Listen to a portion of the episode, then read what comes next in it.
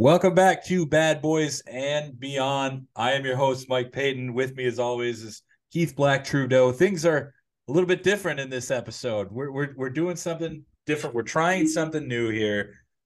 We are doing a watch along, and we're doing a watch along of the 1988 Detroit Pistons Bad Boys uh, year end review video yearbook, whatever you'd like to call it.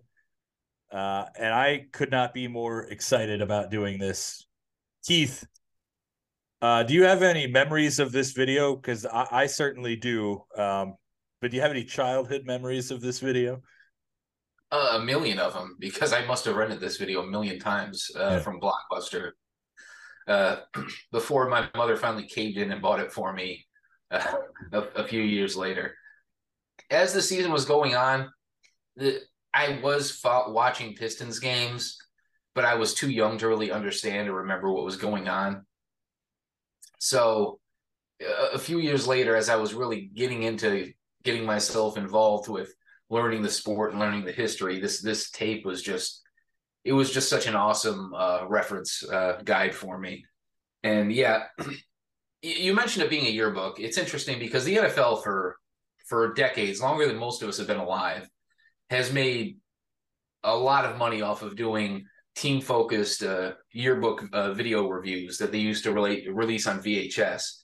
And around the uh, around the late '80s, the NBA looked at that and decided, you know, why don't we dip our toes in the water? So they did. And for this season, 87, 88, they did uh, multiple uh, team focused yearbooks. Not the entire league, mind you, but I know there was one from Atlanta, there was one for Dallas, uh, there was certainly one for the Lakers, there was one for the Bulls, and there was one for the Pistons. There may be one or two that I'm missing, but I know those for a fact exist. I've seen them all. And I guess they didn't do terribly well because they didn't try it again the next year. But this one's in spe- uh, in particular, the the Bad Boys, the NBA sold a ton of these. They made a killing off of it. And here's the ultimate irony that I love to point out every time we we watch uh, documentaries that feature the Bad Boys as this villain antagonist that the NBA uh, didn't want to associate themselves with. Who do you think came up with the name Bad Boys? It was the NBA. NBA Entertainment produced this video. The Detroit Pistons did not produce it. The NBA essentially coined the phrase "bad boys," and the Pistons just leaned into it. Yeah. Uh, as you'll see, as you'll see in this tape, they they are not referred to as bad boys once in this video. It, it was you know the Raiders, or they're they're trying to find an identity that associated themselves with toughness, but the, the term bad boys didn't come about until that following summer when this tape came out. And then from that point on, they were known as the bad boys. And the NBA profited a great deal from that until it became profitable to disassociate themselves from that. I just want everyone to notice the hypocrisy hmm. uh, that the NBA produced and made a lot of money selling this video that they t- that they called bad boys. Well, uh, for me, the story is a little bit different. I was given this tape by my uncle Jim. The reason why is because my uncle Jim is in this video. Uh, you will see him. I will point him out, and you. It is a pretty iconic Pistons fan moment that you'll totally recognize. It was in the uh, thirty for thirty. It's it's in constant Pistons. Uh, anytime they bring up the bad boys, usually this moment is shown uh, it it happened during the Celtics series. Keith, maybe you are starting to realize what I'm talking about. I don't know, maybe not. I'll point it out later on. Uh, but he gave me this, and I was such a basketball, uh, just nerd at the time. I still am, obviously. Uh, that's why we do this show. But I watched this thing over and over and over again until the tape literally would not play anymore. Uh, so this thing is is uh, it holds a dear spot in in in my basketball heart, and I'm very excited that we're we're going to be watching this today. So, uh, without further ado, we're not going to waste any time. Uh, this is our first video podcast. Uh, I know if you're a Spotify member, you're watching us right now on your phone. Um, I don't know if it works that way on Apple or not. It should come across as a regular uh, podcast, and you can join along. We'll do like a three, two, one play thing. Um, we have a YouTube page now. It's Bad Boys Beyond.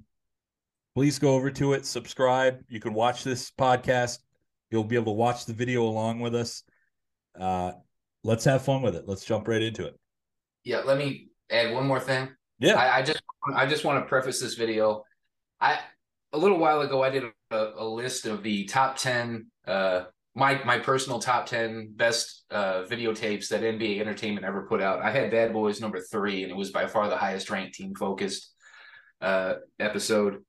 And granted I'm biased, but if I were to if someone were to ask me to explain Pistons culture, this right here exemplifies this entire video exemplifies Pistons culture. This is where Pistons culture essentially started. The Pistons had no real culture uh, before this season, and this season really shows you uh, how the Pistons went from uh, just a run of the mill, uh, mediocre NBA franchise to a, a, flagship franchise that everyone recognized for decades.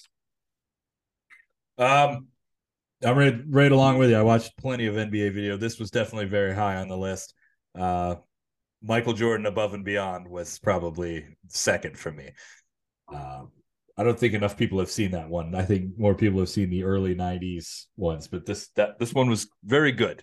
I got it for as a as a as a Christmas present. Um, but all right, let's jump right into it. Let's do this. I'm gonna go full screen. Keith, how does that look for you? You seen a full screen there? Uh, yes. Okay, here we go. I'm gonna hit play. Ready? If you're if you're not if you're not watching the video on any one of the streaming services and you're going to YouTube I'm going to do it right now. Three, two, one, play. Good afternoon, ladies and gentlemen, and welcome to the Pontiac. Also, I believe this was the debut of the Pistons final Pistons history. We're hosting the 1988 I, I absolutely love this. I love this intro so much. Introducing your Shout out to Ken Calvert. I, I know Mason is everyone's favorite today. Ken Calvert was the Michigan University, Walker D. Russell. God bless Walker D. Russell getting a shout out. He played in one game that season. Ralph Lewis, after the season, would be selected in the expansion draft by the Charlotte Hornets over Vinnie Johnson, who he left unprotected. So thank you, Ralph Lewis, for that. I, I can't imagine Chuck Nevitt got a whole lot of uh, notoriety outside of this. Was in a Dunham's commercial. In his second year from Southeast Oklahoma State, Dennis Rodman. Everybody's fan favorite. In his ninth year from Baylor, Vinnie Johnson. Did not have a great season, Vinnie Johnson, by his standards. There's, there's a reason why the Hornets could have taken him in the expansion draft and passed. At the other forward in his eighth year from Hampton Institute, center in his eighth year from Notre Dame, Bill Laimbeer, not lamb beer, lane beer. Yeah, he puts some sauce on it. Yep. That's his yeah, that's Skin Cal's favorite uh, call.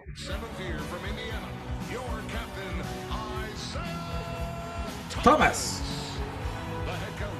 Oh God, I love this. I'm just so in my element right now.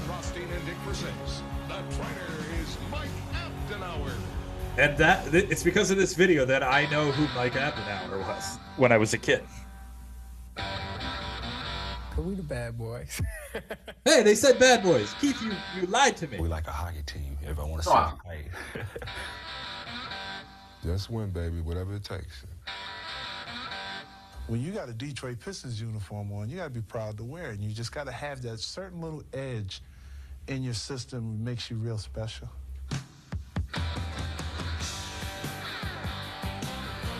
Yeah, but that interview was done after the season. There's Chuck. Oh, good times. That is the most reckless dive into the stands I've ever seen. Oh, that, that, without that, without question. A player would get fined for doing that, for putting people in jeopardy. like the ball wasn't even savable. What do you do? ah, Christmas Day. John Salley dunked on. Uh, I think it was Charles Oakley. Patrick Ewing. I think it was Patrick Ewing. Nobody was on If we don't see bad boys, then we gotta act like bad boys. We can use this reputation in two ways. Either we can use it to our advantage, or it's going to hinder us severely. Laimbeer said, okay. I, I want one of Oakland those shirts so bad I cannot find them The anywhere. old Oakland Raiders. Before the Pistons Yeah, originally their identity was the Oakland Raiders of like reputation Detroit of the NBA. Is, Right. is what they tried to go with first. A stirring image of the gridiron's toughest men. Raider owner Al Davis delighted in the comparison and let the Pistons Uh, are you able to hear me, Keith? honorary Does volume sound Silver good? and Black, Okay. Whose motto Yeah. Is Great. commitment to excellence. Nobody likes us, so I guess you figure, hey, we might as well be everybody. Yeah, screw the Lions. Apparently, I don't mind being. Yeah. I always wondered how the Lions felt about this, but you know what? The Lions were. I were don't like that. Yeah, They were not good at at this time, did. right? they, they were so so bad. Yeah. Like the Raiders, Detroit sought every First season of Rambo Ball One. A private jet There it is. provided sufficient legroom for seven Look at those look at those shoes that Chuck extra Nevitt time to got. Look at that TV. All making life on the road easier. It's probably a two thousand dollar TV. And home was the Pistons sanctuary. Their faithful congregation. Seeing the Silverdome like this, it, it I never got to see a Pistons game at the Silverdome. It, it's it's still just it, it's crazy to me that they that they brought Yeah. people in. I mean, look at this. Well, they, like- they were they were more or less giving tickets away. Uh, because because they- they knew this was their last season at the Silverdome, Do that. and they had to split ticket revenue anyway. So they just wanted fans in the seats. They didn't necessarily care about the ticket revenue. Along the way, the Pistons had the finest regular season in team history. Yeah, they were the first franchise to draw a million fans. Who notched his Uh, the Minnesota Timberwolves in their expansion year actually played at the Metrodome and out out outdrew them. Believe it or not, His running mate Joe Dumars maintained they they hold the record. but came up big at both ends of the floor. Sixth man Vinnie Johnson came off the bench and gave nightmares to opposing defenses. Meanwhile, Rick Mahorn gave them bruises as he pounded inside for his most productive year as a Piston. Yeah, this was by far the best he ever played in Detroit this season. Yeah, It's probably could- the health was too. I- It's probably the the first best- year he went with, with went without back issues. It's probably the best shape. Yeah, the best shape he was ever in.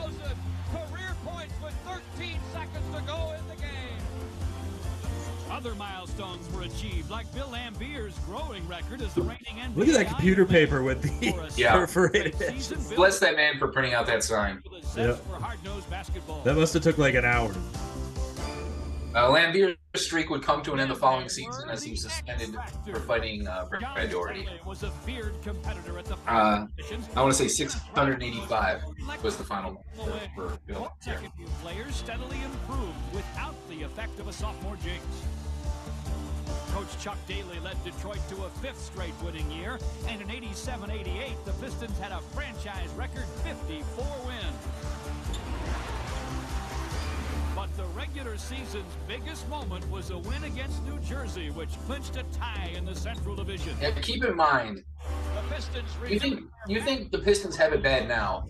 They went the first 30 years in Detroit without without winning their division. It's I, the- I'm trying to I'm trying to give everyone context behind this ridiculous celebration. yes, this is Simply winning the division was seen as an impossible goal for the Yeah. Detroit Pistons. For, for reference, it has only been 15 years since the Pistons last won the division.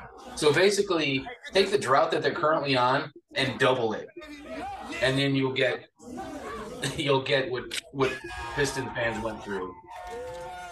It, it's Uh, hilarious. 60s, 70s, 80s. It's hilarious that they they found out the results of the other game over the phone. They Oh, all gathered yeah, around Rick on Mahorn radio. on the On phone. radio, yeah. Someone, someone had uh, radio leak pass, apparently.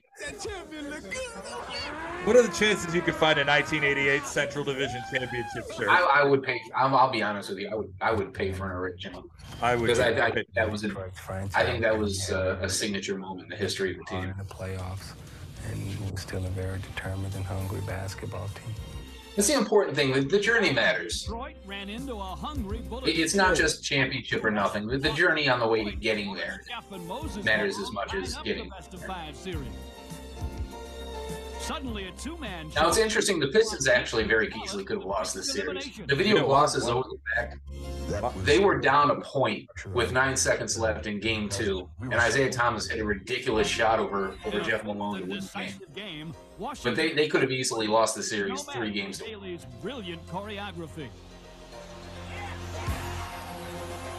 The Pistons again look like Yeah, once it got to five, it was it was over. The Bullets shot thirty percent. Washington They shot twenty six or eighty five.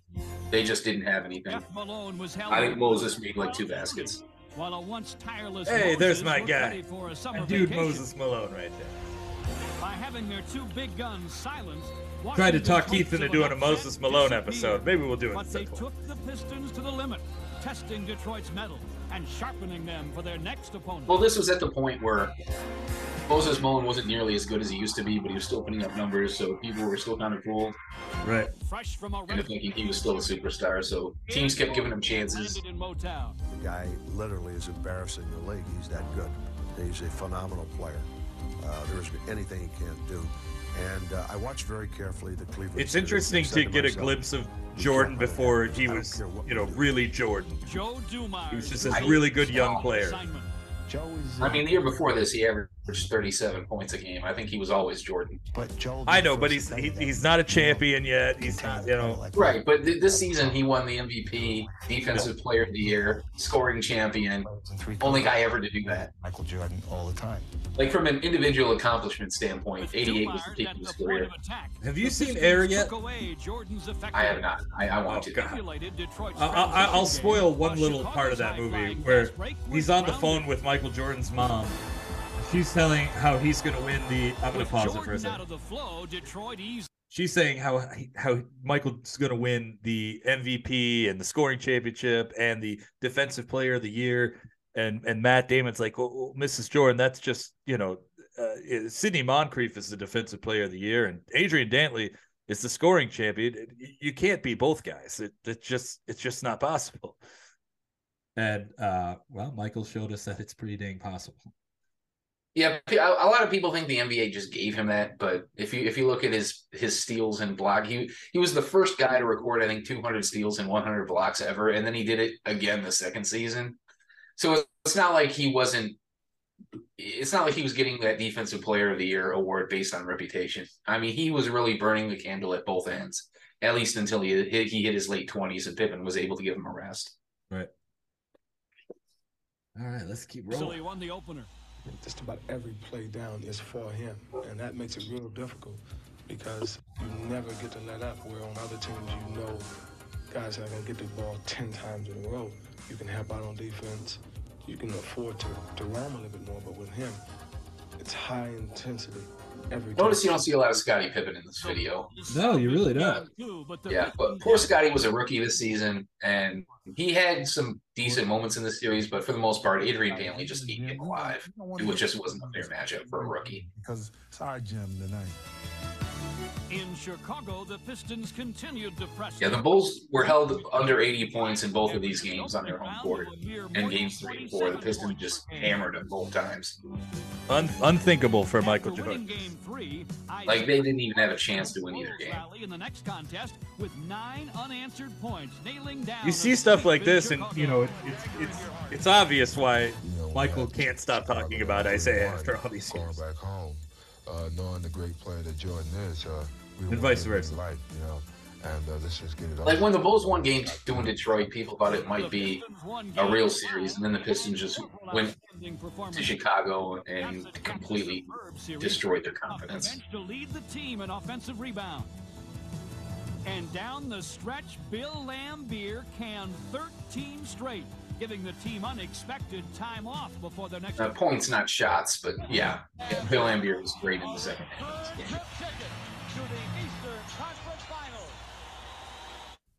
The Pistons rarely experienced good fortune playing in Boston.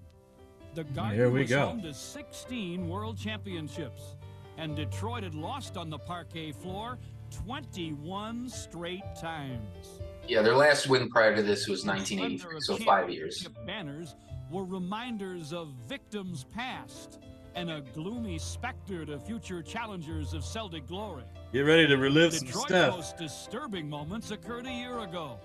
and those haunting memories seemed all too fresh. My first me- real memory of it as, Marcus as a Pistons fan was five, the Bird seconds steal. Short of grabbing a 3-2 series lead. I was too young for this. I was too young for it, but I unfortunately I still remember it. But we went over this this moment in detail in the Pistons Celtics rivalry episode. Play took its toll. If you haven't heard it yet, look it up. It, it's Yep. pretty good. Finals came crashing. There they are, laying on the ground. Yep. Last year in Boston. Two uh, concussions for two teammates on the same play in a game we seven. in the playoffs this year with a lot of confidence, Just knowing that we felt Incredible run of bad luck there. Prove it. In 1988, Lady Luck. Now, to set the stage, these Celtics were by far the most efficient offensive team in the NBA this season. They were the number one offense by a good margin. However, because they were a little bit older and that they had no bench, uh, defensively they weren't. They were very vulnerable. I'll put it that way. for them to win.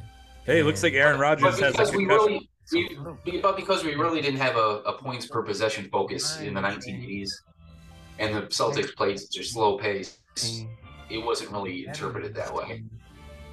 Even though everybody is telling us that we're not. They, they were seen as a as a tough defensive team, and they really weren't. They were just a team to execute A way of challenging and aging. in the half court. And that's really where you see the Pistons strike in game one. And required nearly 40 minutes from each man.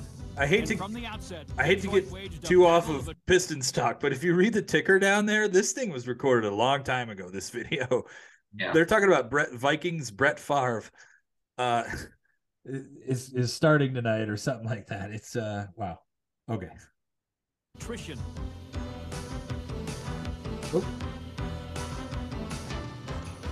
Physical series. Pistons shuffled in Yeah, very physical. and varied defensive assignments. But in general, this series is more about the Pistons just having more forcing offense than the Celtics. Setup, Bird took shots out of frustration. Like Bird, this is Larry Bird's worst series of his career. That wasn't affected by injury, by far. He shot 35 percent. He was awful, and he he wrote in his book himself this is the worst series he ever had. That they just frustrated him. Great defensive effort. But the Pistons won this first game. They broke the streak by shooting 56 percent in the Boston Garden in the, in the playoffs. I was really disappointed. I was in the locker room. Like that, that's something that you just don't do. I knew we had a chance to win that game. Um, I felt I could be part of it. Uh, fortunately, we have an outstanding bench. Like Isiah and Adrian Dantley were just money this whole series, especially in anchor of their Boston. front line, Laimbeer's hustle did not disappear when he was replaced by James Edwards.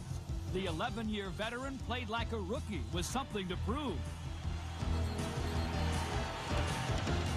Now, now I am now I am realizing what you what you said before the show Pistons into the uh, started, Keith. This this Yeah. isn't the the full video You're right.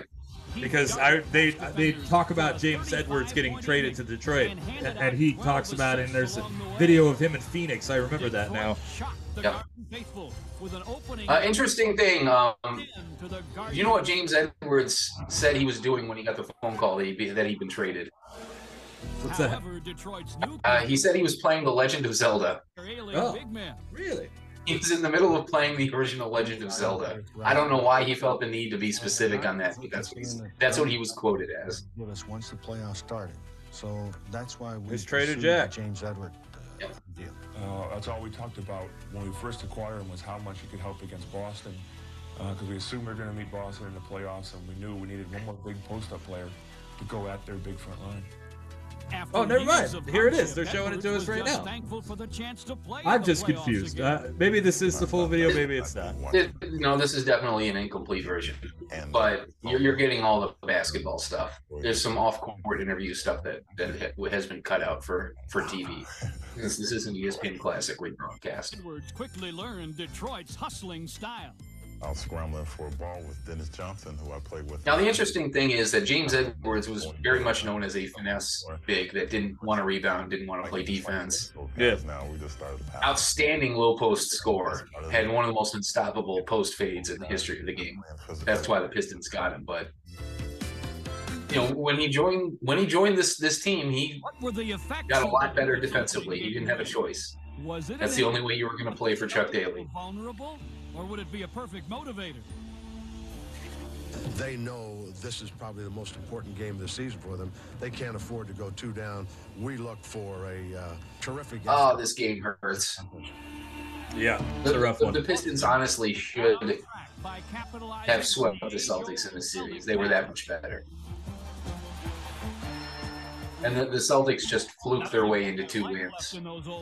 And this is one of them. Showed the bravado to match Detroit in physical play. Once again, they looked like the invincible men of the parquet. Yet they were unable to shake those Pistons. Because Boston really didn't play consistent enough defense to put distance between themselves. As a result, even when they were playing well. arose for the fast break, where Detroit overwhelmed Boston by a 22 to 7 margin. Slowly, Detroit gained a fourth quarter lead. Execution was solidly on their side, but luck was not. As Danny Ainge squeaked. Luck is never on the Pistons side. No. If the Boston Garden was planning Suddenly, Danny Ainge is, is uh, uh, uber athletic and doing things like that. Well, Danny Ainge was a great athlete. I'm, I'm not going to take that away from him, but that was a full job. Now, right here, it's a tie game. Isiah Thomas hits a three pointer with just a few seconds left, yep. puts the Pistons up three. It looks like they're going to go up 2 0, come back to Detroit, close it out in four. Detroit almost tasted a and the Celtics just trip over themselves and, and get a win. On the verge of an inconceivable second straight playoff loss at the Garden. There was only enough time for one shot, and even by Celtic standards, they were in need of a miracle. The plan was to free Larry Bird in three-point range, but the inbounds pass. And given how he played in that series, he probably would have missed. Before, the ghosts of Celtics past were But no, it goes to Kevin Bleeping McHale. Gosh damn Kevin McHale. Who steps who steps on the three point line. It's it's not called, which I don't have a he like he had a pinky on the three point line and they didn't have replay, so I'm not gonna blame the refs for uh, that. Officials just at this time we're still trying to figure out what the three pointer was. That was a, another fluky example. It's just the fact that we find every way we Kevin McHale of all people had one three pointer I think for his entire career to that point. We felt we'd won the game. We felt we played hard enough to win. Throw, throws in, yeah, and the Pistons go on to lose in overtime. The three point line had only been around since what, 80? 83? Uh, no, the three point line was installed for the 79 80 season. Oh, okay. I thought it was much. The, the year, yeah, it was the Bird and Magic's rookie year. Okay. I think uh, we're going to see Uncle Jim here in a second. Okay. I think I know who you're talking about. Fans sensed Boston was beatable on the road and a hung jury was ready to see them draw. There he is, right there, on the right. He's the guy with the glasses and the beard. They're tearing up the Celtics uh, jacket together. That's Uncle Jim. Yeah, I re- I realized they both have glasses and beards. Uh, my my uncle's the one with the blue shirt and the, with the white writing on. Gotcha. This is one of his proudest did, did he, did he love to point himself out in that video? Oh yeah. From their beloved garden, and now ducking for cover in the hall of Piston Justice. The attendance for these playoff games, especially in the, the last two rounds, was unbelievable. At the top of his game, and for perhaps like it was, they were getting a national audience was taking one and a half to two times the attendance of, of a max capacity Little Caesars. Now, are games live these days, or are they on tape delay still? No, they're live. Okay. NBA was big business by this point. That's what I thought. I was out. The '84 finals, I think, was the first one that really was appointment TV. And when Robert returned in the third, the Pistons could still do no wrong. But the tide can turn so quickly when the Celtics exploit all their scoring options. After eight straight losses in the Dome, the Celtics team kind of reminds me of the Warriors this year, where they ha- they have some oh, they have really good starters, but they have no bench. Their starters are getting up there in years, and they just can't be as great as consistently as they used to. Maybe Robert Parish will stomp on somebody at some point during this. Like the Pistons were younger, they were more energetic. They just had the legs to to go seven games, and the Celtics really did. Nine points snuffed a Celtic run, while Dantley's driving hoop put Boston to bed. The Celtic killer right there. Even had time to wipe off the sweat from his brow. Yeah. And the game's all-time The Celtics had nobody that could guard Adrian Dantley, in both teams knew defensive end. If they see somebody like me, been in league 12, Like the best defense for the Pistons on Kevin McHale was to get him switched on Adrian Dantley because Adrian would pick up fouls. Example. The Pistons were up two games to one, and critics wondered what was wrong with Boston.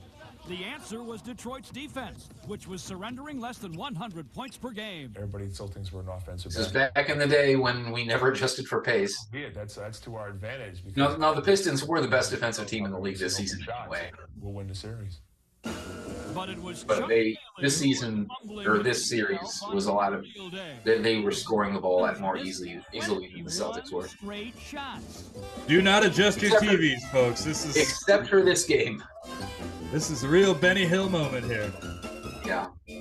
This game was the one exception where just every jump shot they took, and that's the problem with the Pistons being a jump shooting team in a a low post era is that you can go cold, and this is what happens when you can't get the easy baskets.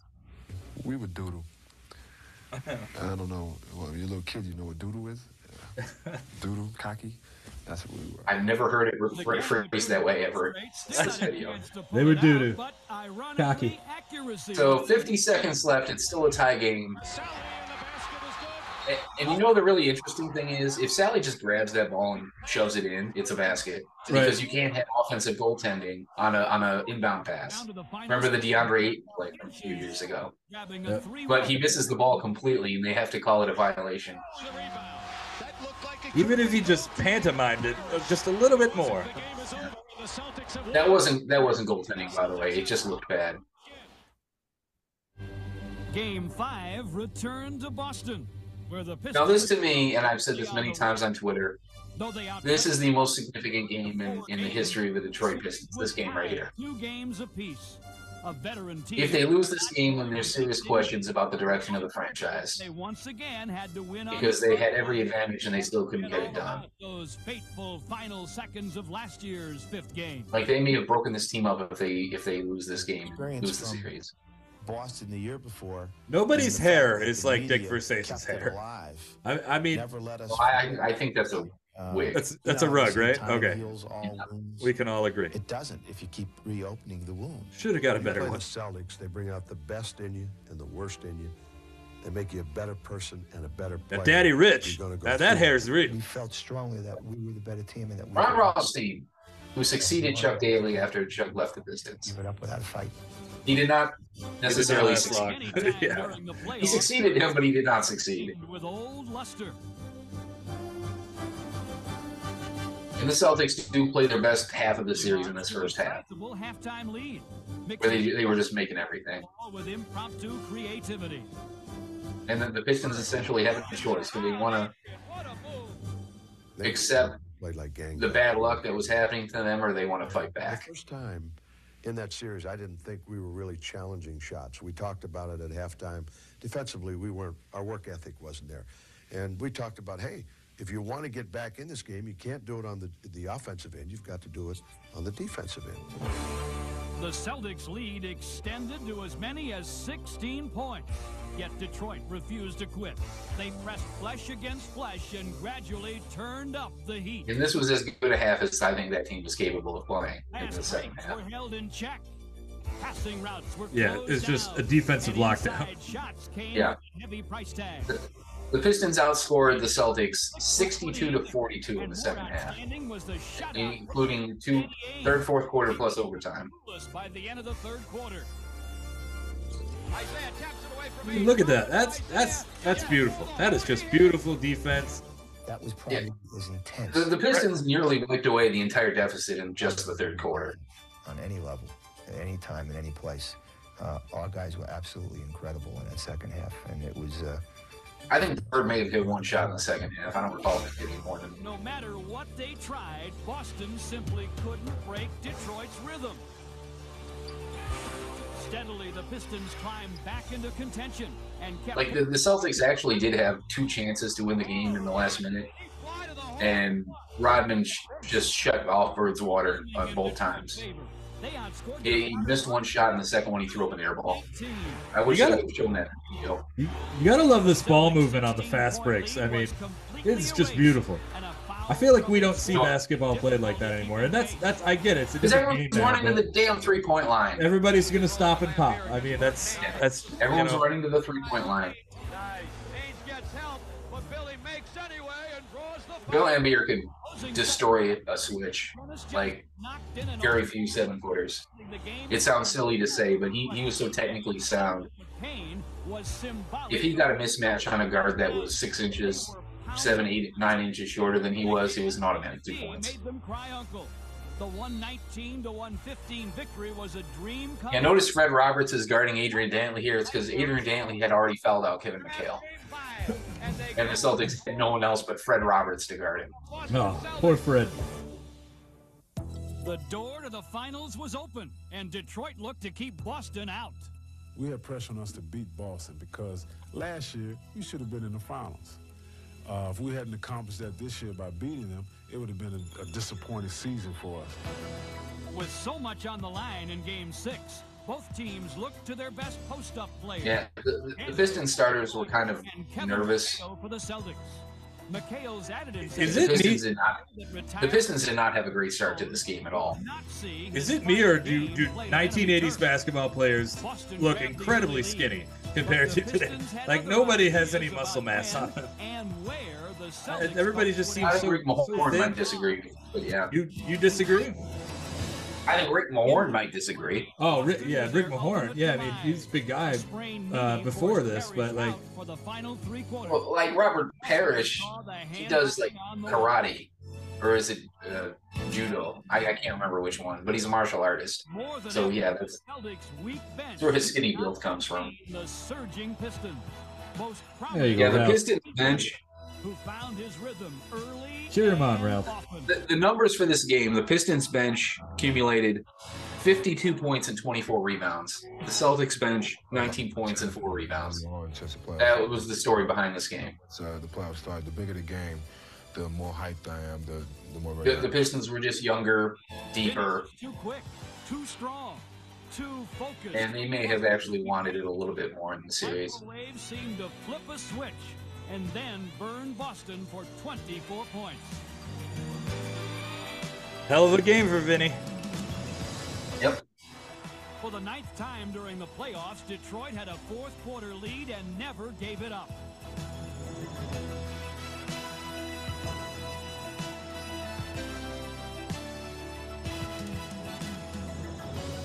After a year of hard work, It's really hard to put into context just how important it was for them to beat Boston in this series. That Boston was the boogeyman, not just for Detroit, but for the entire Eastern Conference. That just this guy couldn't be beaten. To, to put it in other terms, it, it was like when the Lions finally beat the Packers at Lambeau again. You know? Yeah. Okay, I, I get it, but Similar. like the It's- I mean, Packers, the Packers weren't the Packers though last year. No, I'm talking about the during the um, I think it was the 2017 season. The Lions went like 20 some odd years without winning in Green Bay. I'm, I'm, I'm willing to bet this is the very last time that an NBA uh, fan base has rushed the court. That the NBA has allowed this to ha- happen. Well, no, no, because it happened with the Lakers too, technically, even though Oh. it wasn't like that. Oh yeah, and we're going to talk We'll about get to that. that. But yeah, I, I think the after this season, the NBA put in some some harsh rules about fans entering the court after a game. Their catalyst was a Oh man, I was hoping that we would get you know some of those fun from his days John. Salley with the camera moments, but I guess No, no, they, they were cut out. Yeah, man. This is this is a edited for TV broadcast. I'm sorry to everybody. You know, this is the only version of this that we could find online. Uh, This is the ultimate. I absolutely love this game. This is this might be my favorite game for the entire season, just for sheer entertainment value. Because there was a lot of things being written about how the Pistons celebrated too much for beating Boston, Yeah. and were they, were they ready for the finals?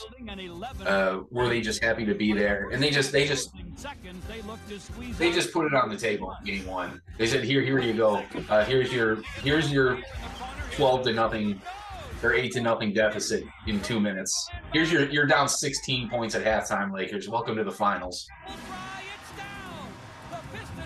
You're 17. Yeah. Unflustered, the Lakers pooled their veteran experience and stormed out of the box in the third. Absolutely nobody expected the Pistons to just smack the Lakers on their own court in game one. And they were near perfect at the free throw line.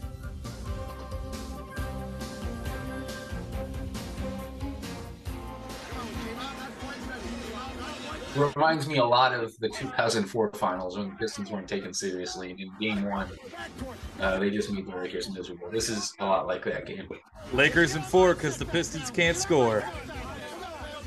I've, I've never felt more vindicated uh, by Well, in, in the series, by that the, upstaging that reporter. was the, the Pistons defense couldn't. The Lakers were just going to outscore the Pistons because people still didn't think that a defense first team could win a championship. Joining him was John Salley, who smothered Byron Scott's best effort. In all. Hmm. Pistons snuffed LA six times, including moments when the Lakers believed Look they at these had blocks. I mean, guaranteed guys are points on the board. flying. They're flying out there. Rodman was just, he was so special, man. On the flip side, Green is not liking what he's seeing. shut down AD, who pumped in an Yeah, Adrian Dantley shot 14 for 16. AC I'm Green gonna- kept that Jheri curl until he that. retired. Poor AC Green. Pat Riley apparently thought that AC Green could handle guarding Adrian Dantley, one of the greatest ISO scorers of all time. Uh, he could not. Adrian Dantley took 16 shots against AC Green, made 14 of them. Uh, he was double teamed heavily for the rest of the series. Piston confidence and Laker concern met at midcourt, reflecting the gravity of a sweep in the forum. But LA was not about to leave town. I think all NBA players that wear contacts should now wear these goggles instead. It's a great look. With grace and sleight of hand, the Yeah, the, the Lakers just outplayed the Pistons in game two. won four titles during the 80s. The, the Pistons hung in there. Now, this video is going to. George Blaha is, is going to commit a factual error in a minute. Two years ago, Daly's men gave up 100. The, the Lakers are going to get a completely BS uh, gift at the end of this game, but it's not the way Blaha tells it. 95. This defensive excellence also did wonders for the Pistons' transition game. Gosh, look at the ball movement. I love it. Pistons were fighting back in the fourth quarter. They got it down to five points with, uh, Edge in the fast break. I think, a minute and a half left. The lane in tallying his most productive game of the finals. Detroit came back from a 12-point deficit, but Magic's fourth quarter running hook reclaimed a slight Laker cushion.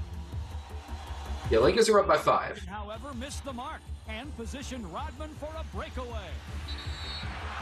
Okay, now I want to be very clear on this play. It was an air ball. Raised the rim and entitled LA to a fresh shot clock. And the Not true. They did not reset the shot clock for LA. A pair of Magic free It was set at five seconds, and Magic was fouled immediately on the inbounds. So George is kind of covering up for the fact that the Pistons fell asleep on the ensuing inbounds play. Now, Yeah. the entire thing was BS because uh, Worthy threw the ball away to Rodman. They should have they should have made it Pistons possession, but they didn't. tremendously. It's going to be. The Lakers shouldn't have gotten the ball back, but it wasn't like what George says. Game three was truly a homecoming as 40,000 backed Detroit, while East Lansing had divided feelings about And the, the Lakers won game two by 12 points, so it's not like it was close. The big issue was how the Lakers would fare on the road after two struggles in Utah and Dallas. Initially, matters were not improving in the Silverdome. Yeah, this was this was the first NBA Finals game played in in the Detroit area. It, it just couldn't have gone worse. James They kept it close, and then in the third quarter, the Lakers just blew it open. Detroit then lost its leaders with a Chuck Daly ejection. Chuck got ejected. back injury to Isaac. Yep. The agonizing, crushing blow and a Piston defeat. Yeah, Lakers got the one road win they needed. And Pistons, Isiah was actually clearly hurting in, in game uh, four, but he played like he Isiah put on like a Russell Westbrook special in this game. Like he he couldn't he was not scoring, he couldn't shoot, but he was just he was still arguably the best player on the court. He took a beating during this season. I mean, He did. plenty of injuries. Isiah took a beating every year. He was so small, but he, he played the contact. He was a lot like Allen Iverson, except that Isiah played defense. The defense was in top form, stripping the Lakers for 16 turnovers. In previous series, they choked off Jordan and Bird, and now had to smother another dominant player. Magic Yeah, this was must have felt as if LA had just played their best game of the finals. This is the Pistons' best game of the finals. Was their response. They needed to have it. dried up in the Silverdome's 90-degree heat. Yet the Pistons 90 the degrees. spell relief It's insane. with just 14 LA points. in was not designed for to be holding sporting events indoors in June. to an earlier incident when rough play sent Isiah to the ground. Off the court, Isiah for this game shot just two for seven, had 12 points and nine rebounds or excuse me, 12 assists and nine rebounds. In hindsight, this worked to the Pistons' advantage, as LA's only effective player eventually picked up his fourth personal foul. Lost in the fray was Isiah's ability for sucking up the pain. And we're about to see one of his two baskets right here. It's just an FU3.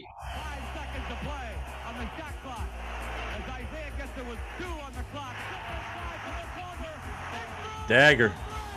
Detroit's 111-86 shellacking pulled In 20, they beat LA by 25 points. A possible no-show led Detroit in both assists and rebounds. Yeah, led, led the team in both assists and rebounds.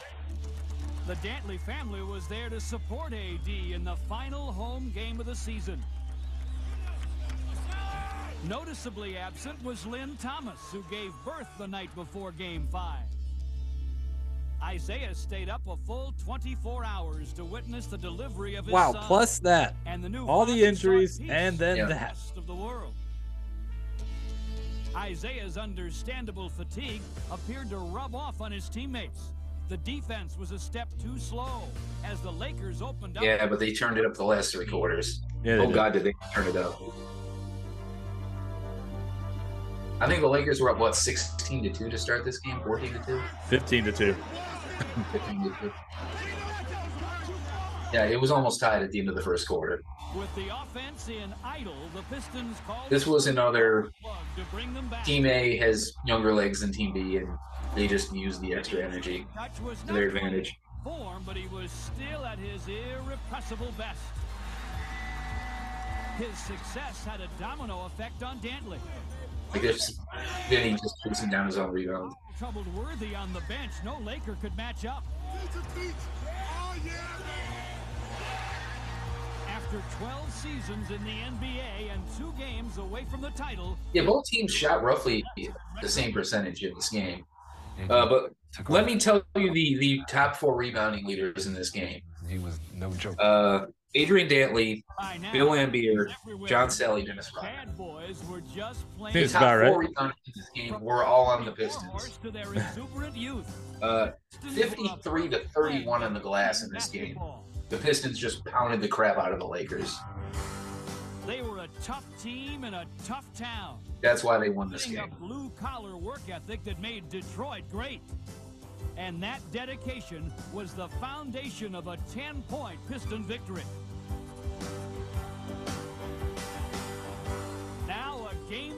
From wearing a championship ring. I always thought it was poetic. The final game ever played in the Silverdome was a finals victory. 10 memorable seasons in the Yeah, you gotta love it. Silverdome. They were not really memorable seasons. The Gary At least, you know, six of them, or eight of them. McEnroe and uh, Billy Crystal, all those guys up there, they're watching us.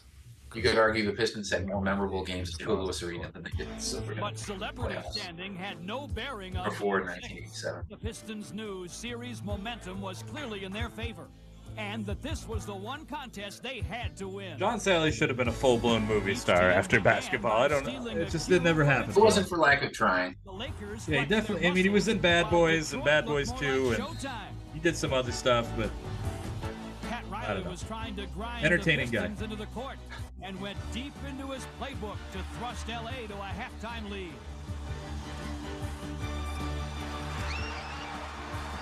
Yeah, this was a game where I, the Lakers were playing with desperation, and it was their will against Isiah Thomas's will, and Isiah Thomas's will was winning.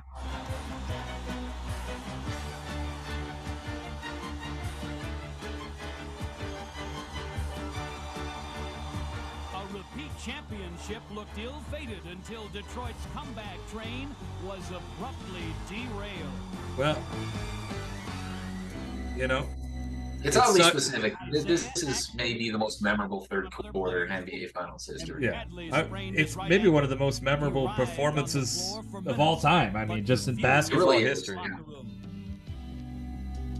Gutsy, on definitely one of the gutsiest performances I've ever seen. leadership was critical for the Pistons. Now, granted, immediately after you suffer an ankle sprain, your ankle hasn't swelled yet, so there, you still have your mobility, but there is a lot of pain. Yeah, you So can feel it. For the rest of this game for Isiah was mainly about being able to tolerate the pain threshold. And we're talking about 1988 basketball shoes, not the most uh, comfortable shoes already. gracefully soared to the basket and doggedly busted his tail from end line to end line. But this is just one of many examples of a guy that was so obsessed with with winning, with the thing that uh, basketball fans all want, uh, all idealize players as is is being a guy that will do anything just to win, because that's the the purest, the best thing about the sport. And I, Isiah, not a perfect player, not a perfect person. He he absolutely. Uh, let's see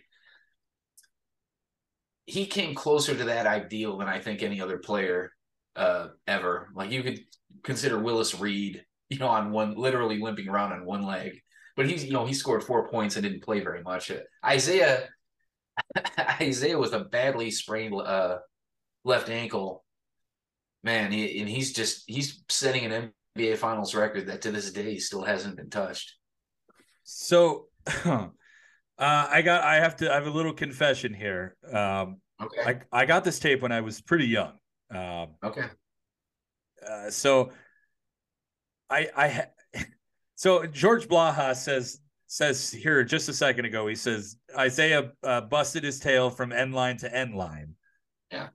So when I was a kid, mind you, I, you know, when you're a kid, you, you you hear things and you think, oh, okay, well, that's you know, I thought George Blaha was saying that that was Isiah's injury, that he busted No. his tail from end line to end line. I'm like, oh It's man, just- that, that's just another word for for uh, baseline. I, I know, I know. But as a kid, I'm like, God, a, a busted tail from end line to end line, that's got to be horrible. How many games did he miss after that? So that's my uh that's my story.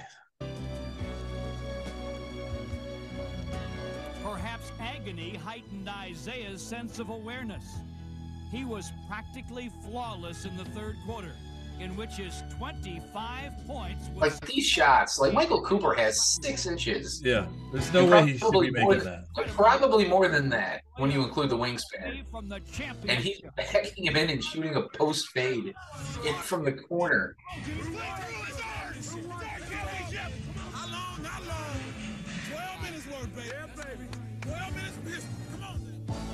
It's just a shame they they didn't win this game. Yeah.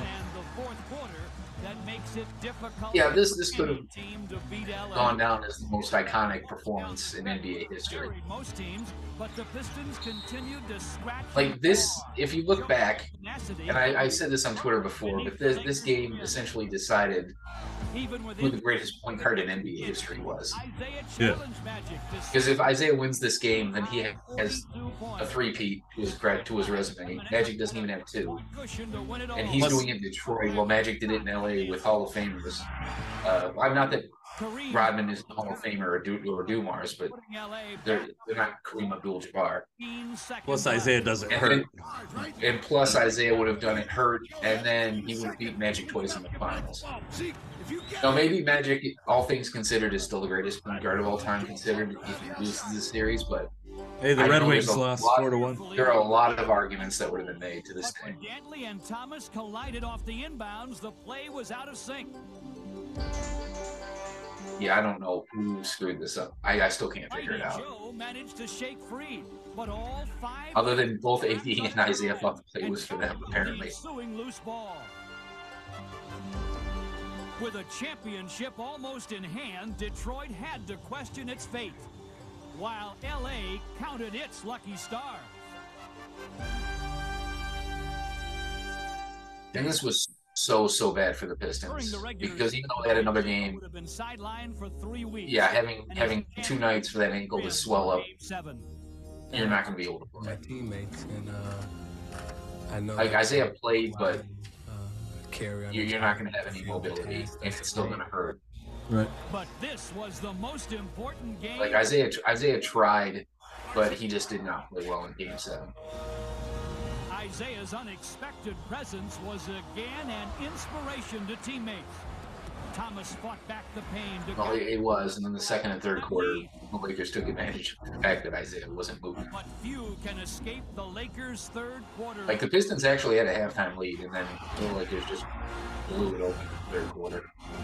Behind Worthy's MVP caliber. Is there any reason why we're doing RoboCop music here? I have to ask that. I, I've been wondering that for 30 years. Uh, go out, D- Detroit legend RoboCop. Why are we playing RoboCop music for the Lakers? Fake it him, fake it him. Stay home. Get your hand up.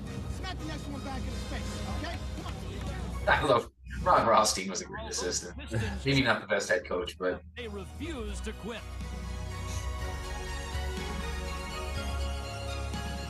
and this is where Isiah Thomas leaves the game early in the fourth quarter, and then the Pistons bench immediately goes on a massive run.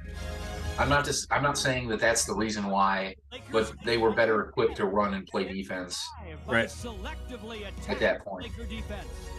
The lead soon dwindled to just two. And they, they very well could have won this game if Dennis Rodman just doesn't have one of the ultimate brain farts that nobody remembers.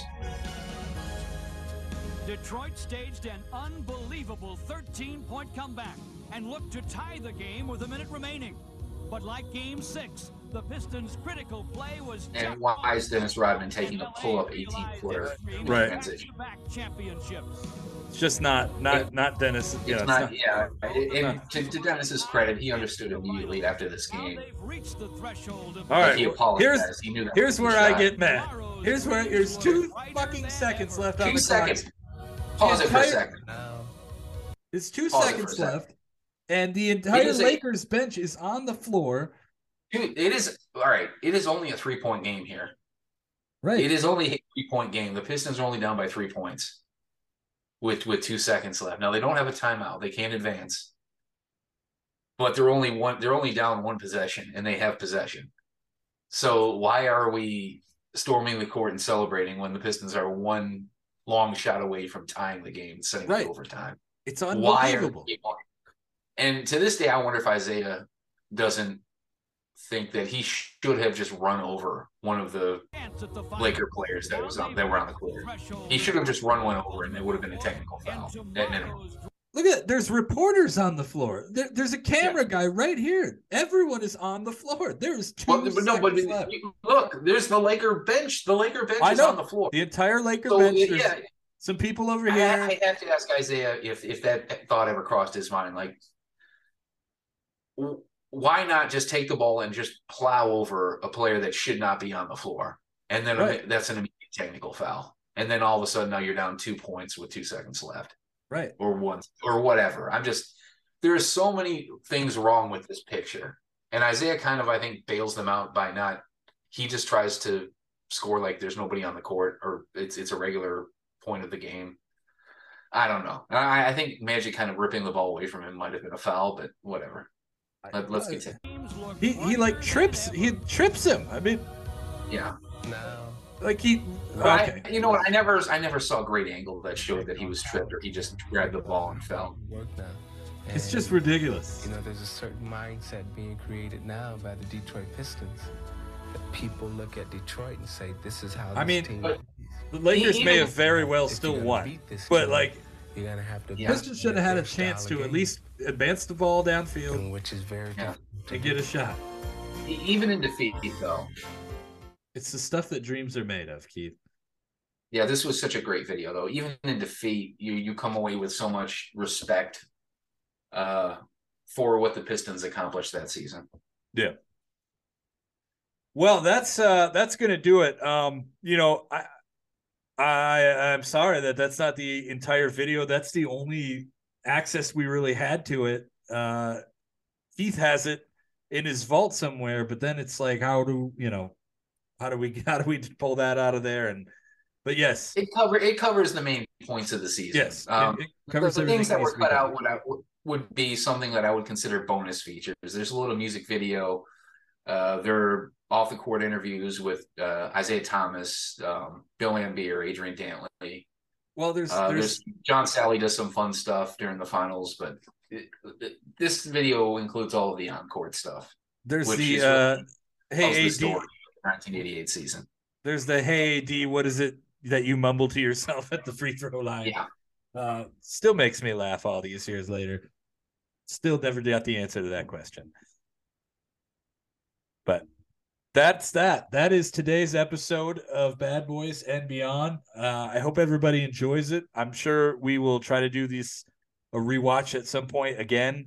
Uh, maybe we could pull a game out of the vault. Hope YouTube doesn't uh, decide to kick us off. Um, I don't know. We'll figure something out. We'll watch. We'll maybe we'll pull out the 2004 Pistons uh, year-end review and watch that. That's a great video as well. Pretty sure that is on the internet somewhere. I think it's on Hulu if I'm not mistaken. Um, so we'll we'll we'll try some of this stuff again later. Uh, please please be patient with us this is our first time doing a video podcast so i hope it turns out well for everybody and hope everybody enjoys it as for next week we are back doing the draft again we've got a special guest with us lazarus jackson laz as he's known to his friends from uh, detroit bad boys is going to be joining us for the 2005 nba draft very much looking forward to that one uh, we will see you guys then Oh, wait, Keith's got something. No, no, I'm waving. Oh. I'm waving goodbye. Keith's waving. I'm gonna wave too. Bye, everybody.